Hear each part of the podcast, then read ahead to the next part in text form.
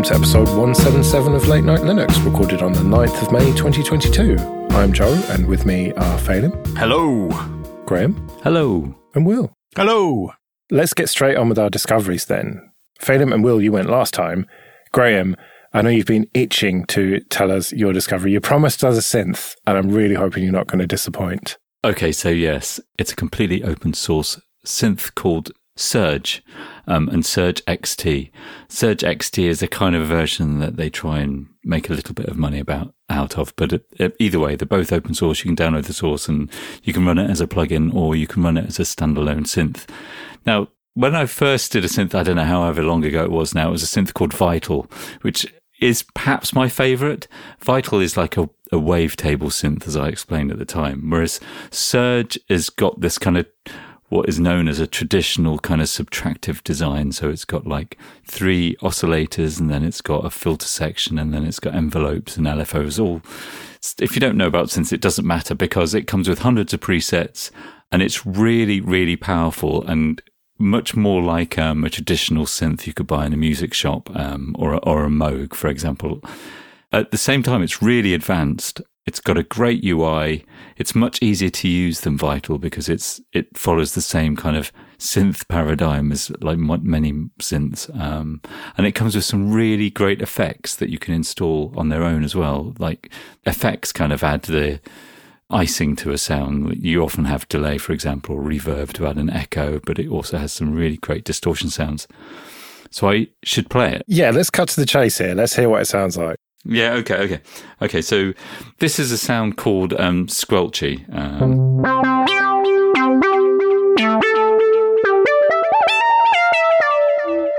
but the really cool thing about it, the thing that gets me excited, is that it supports M P E, which is which. Um, so did Vital, but open source synths seem to win on this M P E stuff. So M P E allows me to like control the pitch of different notes at the same time. So this one, like a guitar, and then I can.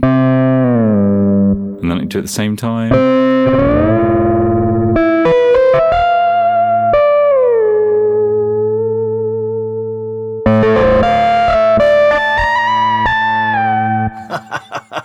The thing you can change, so the I'm I'm just wobbling my finger on the keyboard then, because it supports aftertouch. Aftertouch is like the amount of pressure that you put. Polyphonic aftertouch. Yeah, and it does have polyphonic aftertouch. That's part of M P E. That's uh, part of the distortion effects, but it's really flexible. So there were two different sounds, different kinds of sounds. Um, this is a really cool sound. Let me play this. Uh...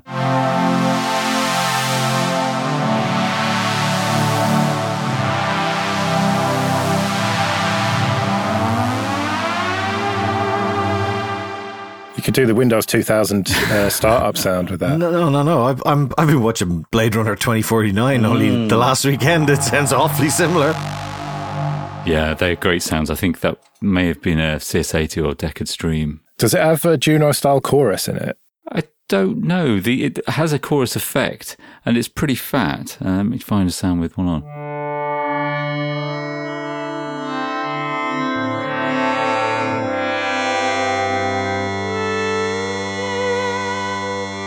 Once again, you're listening to Late Night Synths.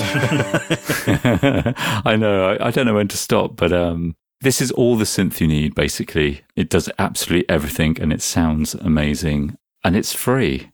It's been around for a long time, but they did a U I facelift on it um, about eighteen months ago, two years ago, which made a huge difference. It makes it, even though the, the engine is the same, just changing the U I and making it much more accessible really makes a big difference. Um, it's easy to use and the sounds are great. I love it. And it's easy to get going on Linux as well as Mac and Windows, presumably. Yeah, so I am, I know I'm recording this on a Mac, but I am running the synth on Linux. I've got the out, the actual analog outputs plugged into my audio interface. So this is playing on Linux. And so all those effects, everything, I haven't augmented it in any way. And that's the raw sound out of Surge. Wow. And is it easy to install then? Yes, it is. I mean, there are binary files for your favorite distro. You usually have to use it as a plugin. So you're using it in Ardour then? Yeah, yeah. Right. Yeah, but there is a standalone version, but it's a bit hard to get that running. Um, I'm running it as a plugin in Ardour. Right. And Ardour works with ALSA these days, so you don't need to get Jack running.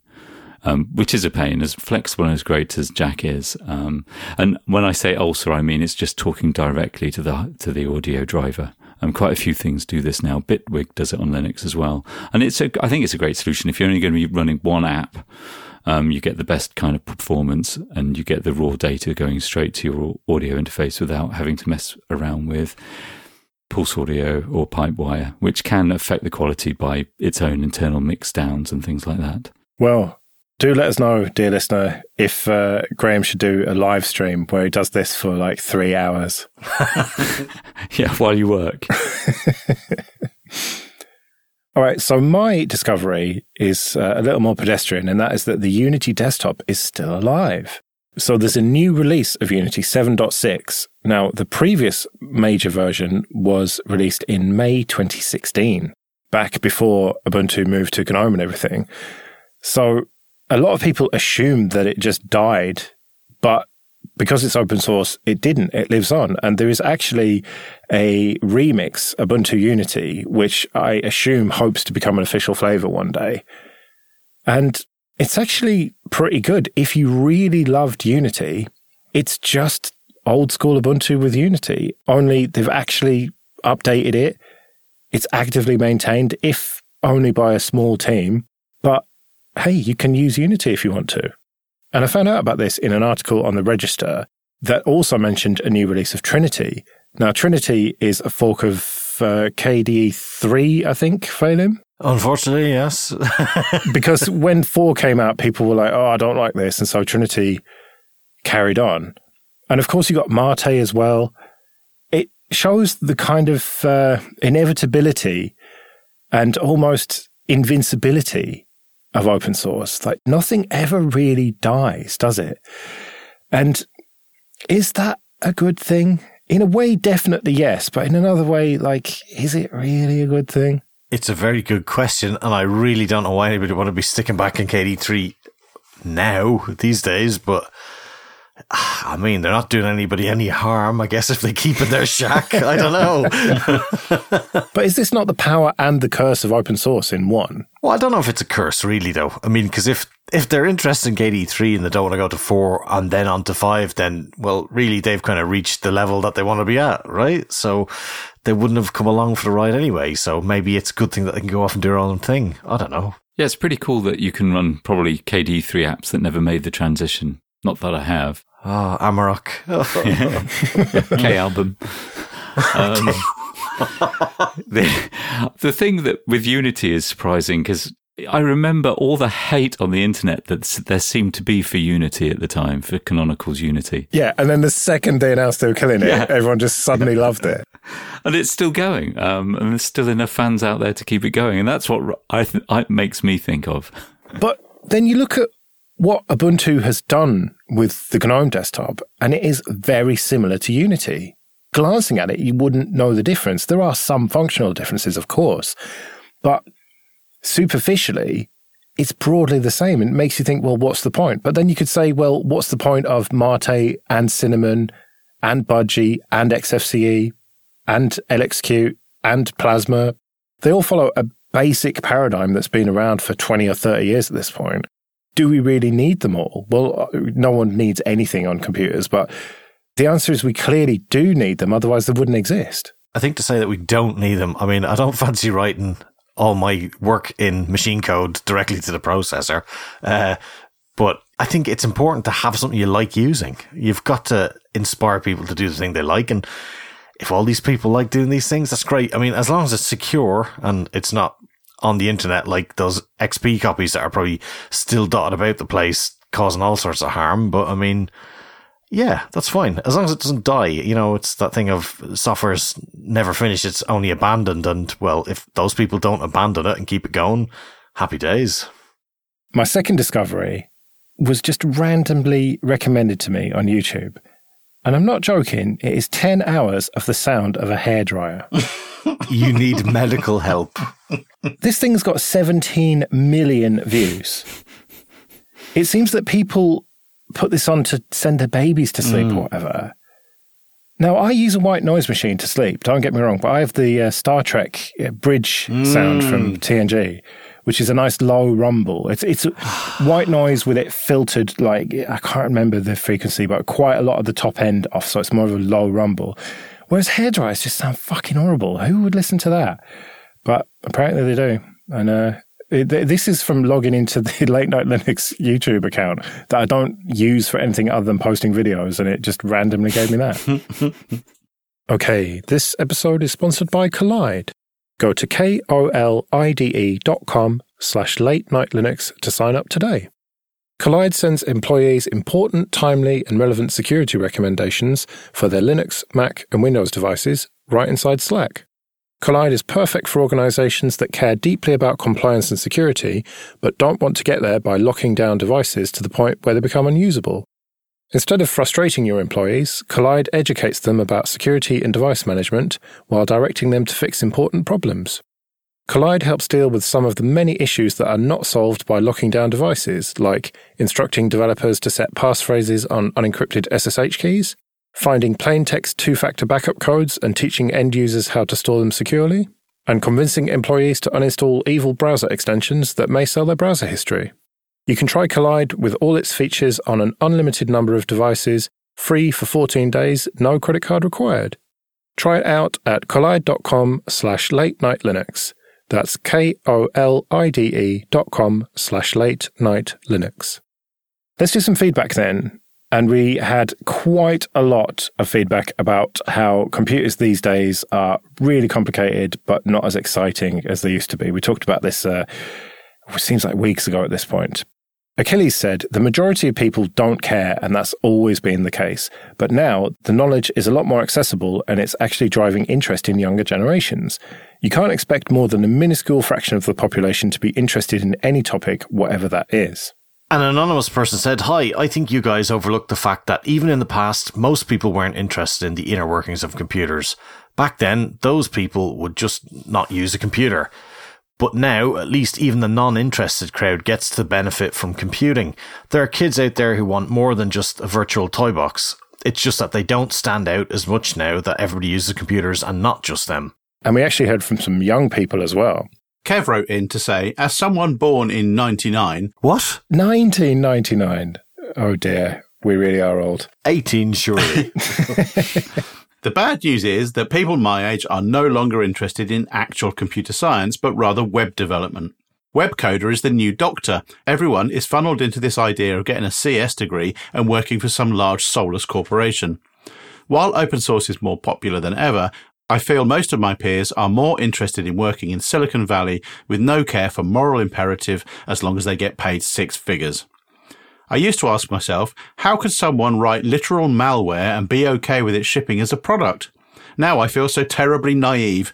No one cares about the speed anymore, and I'm certain my generation will find new and innovative ways to make software slower. But it's fine, because Moore's Law is definitely a real law and not something some guy just said. Right, guys? Right? And we had another um, message from Parker. From my middle elementary school experience, out of about three thousand kids, only fifteen or so know how to reinstall Windows, and I'm the only one who even knows what a kernel is. Going further, most kids are so used to the internet that they basically just equate content equals internet. Most of them can't even imagine going without a phone or internet for more than a few hours, and the idea of a physical keyboard for anything other than work is just blasphemy. Frankly, the next generation is, based on my estimation, utterly fucked. No one knows what a C P U die is, or a protocol is, or a handshake, or really anything beyond what's necessary to use Snapchat. And Daniel said, I just wanted to let you know that the flame burns on in my generation. Sure, it may not be as widespread, but we are still here. I've been interested in the inner workings of computers since I was a small child. Hell, I had my first Pi at age eleven and built my first P C at age thirteen. At sixteen, I started delving into Linux and found your podcast, and then Daniel said some very nice things, which I've edited out here. So it seems like it's a, a bit of a mixed bag, and you've got a lot of young people interested, but they are still really, really in the minority because most of them just don't give a shit. And I think that what Achilles said there at the beginning of these bits of feedback really rings true. It's only ever really been a small fraction of the population that's interested. Yeah, I think you're right. And um, we've probably lived in a bubble for far too long.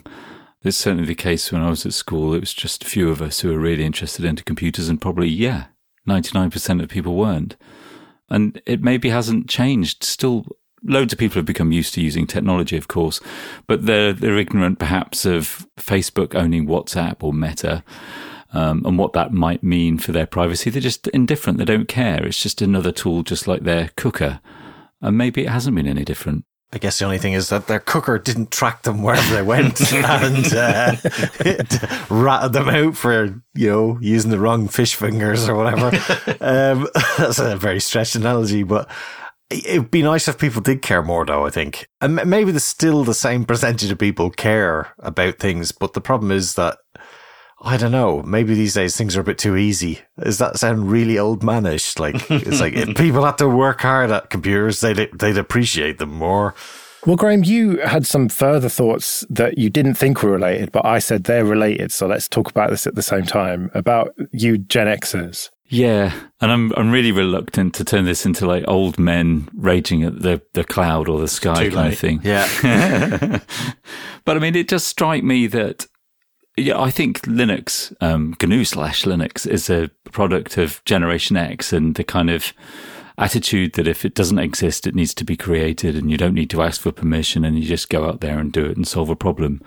You know, we were all neglected in our youth and we kind of filled in our time doing that kind of stuff. Um, ah, this is where I sound like an old man, but I don't see that so much. Or if if people are bootstrapping things, they're doing so over already a complicated system and they're just making things even more complicated and maybe not even solving the original problem.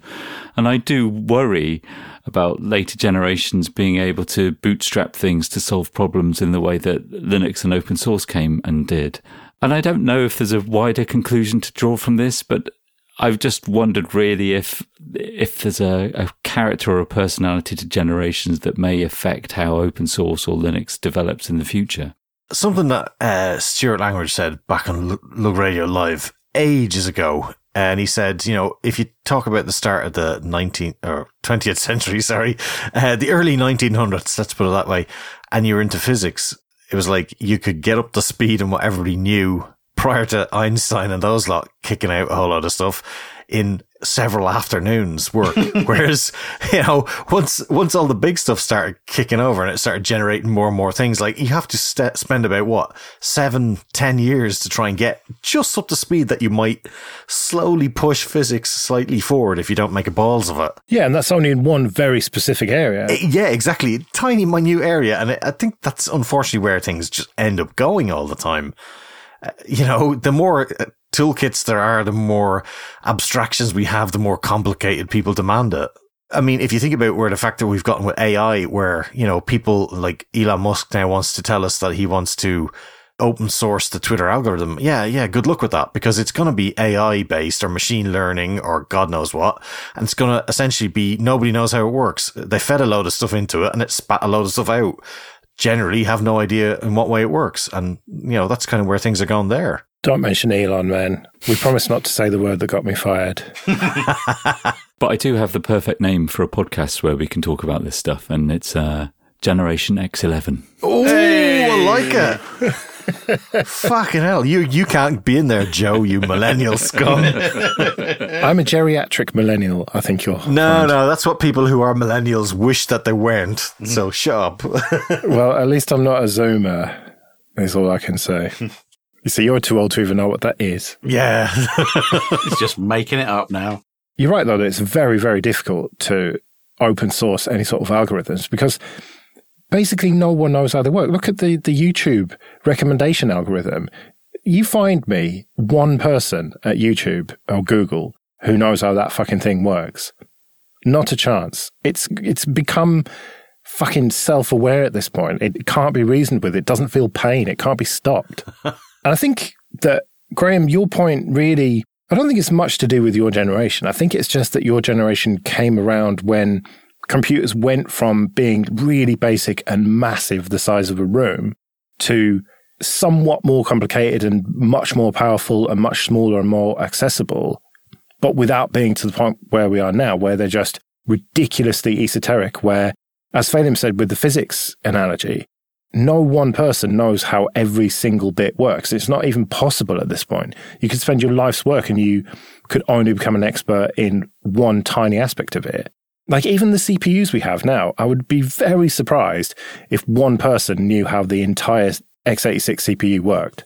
They probably only know how one bit of it works, and you've got a product manager that wrangles all the various people who know the various bits of it work. But things are just massively more complicated now. Yeah, I do think you're completely right. I mean, I don't really believe in kind of generational differences so much because it's just a smooth transition. But you're right. Computers were much easier to understand and, and get started with, and, and you were, it's easier to create something for yourself. And yeah, I think you're both right. I think things have become far too complicated, and open source is going to have to change accordingly.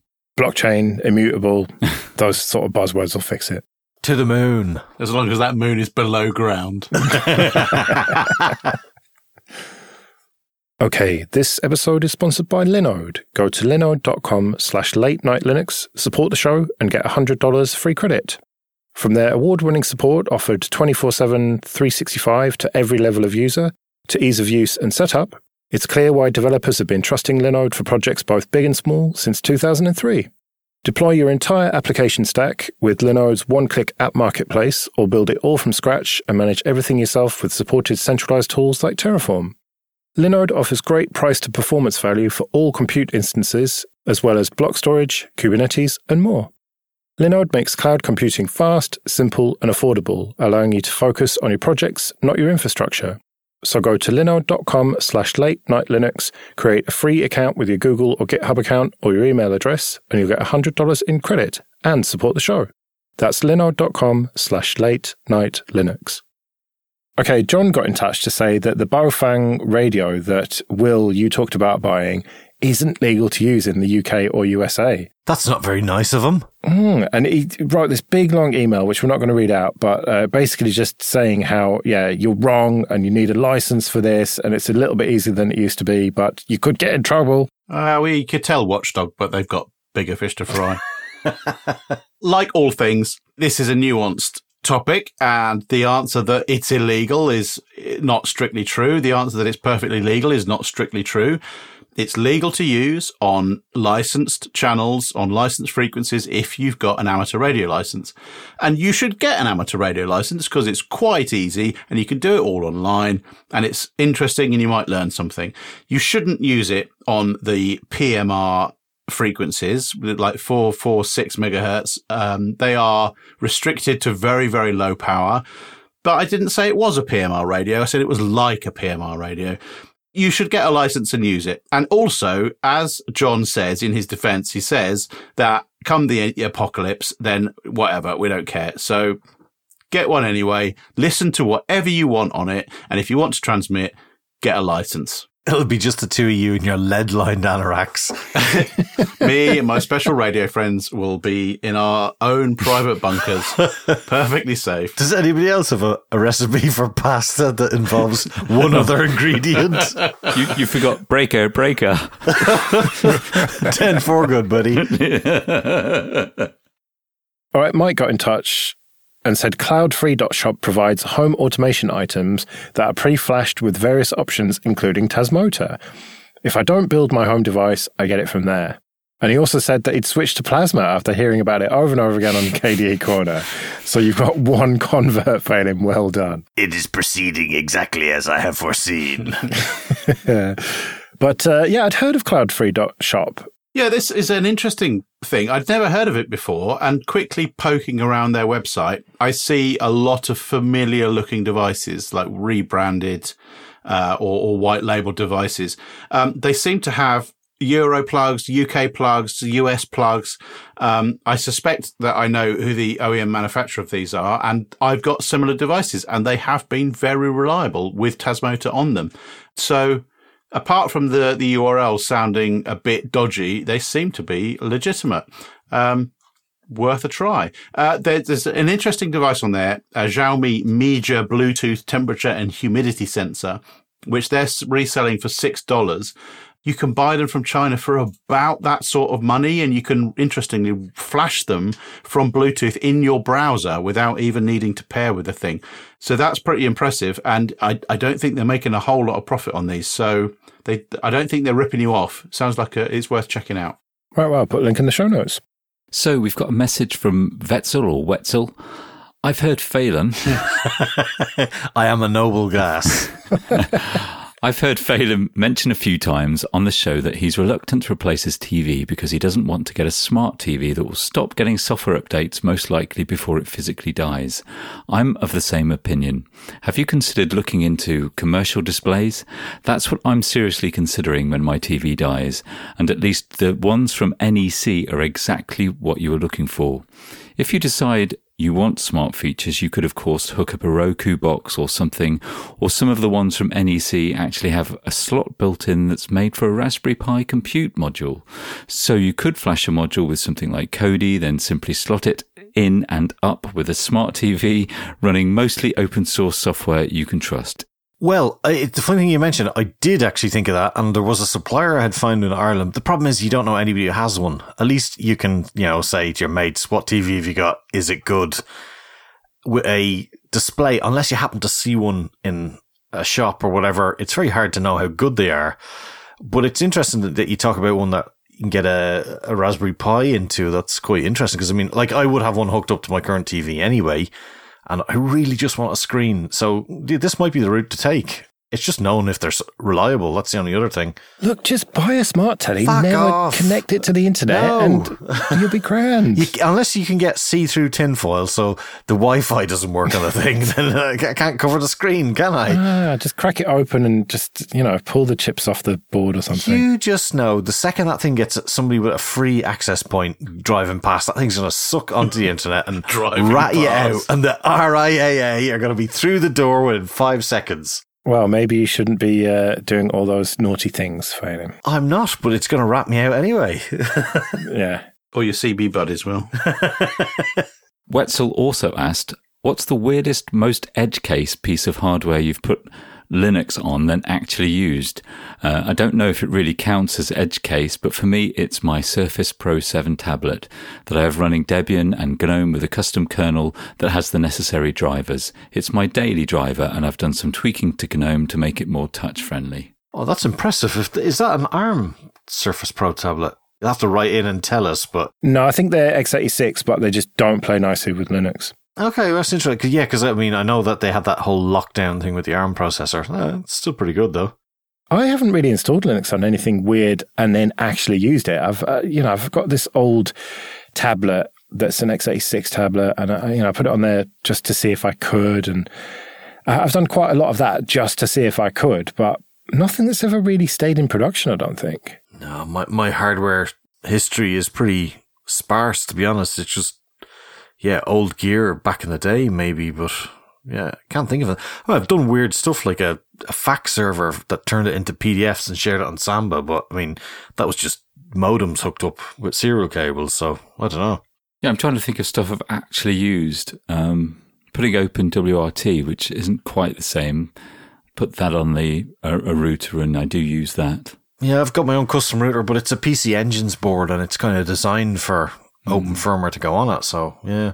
Yeah, I turned one of those uh, media boards, the really low-power Celeron boards, into a N A S, but I mean, that's not really that far out of its uh, original design, is it? I think it was in the, the late nineties, I came to own a piece of equipment that had four camera inputs on a on a P C I card on the back. I think it had a Pentium two processor in it, so that's the sort of age it was.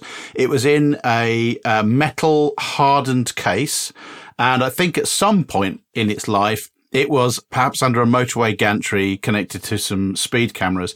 And this device came into my possession through a uh, anonymous donor, and I replaced the hard disk and um, got Linux running on it. It was ROS running some sort of uh, Windows. I, I guess it was Windows N T or something like that.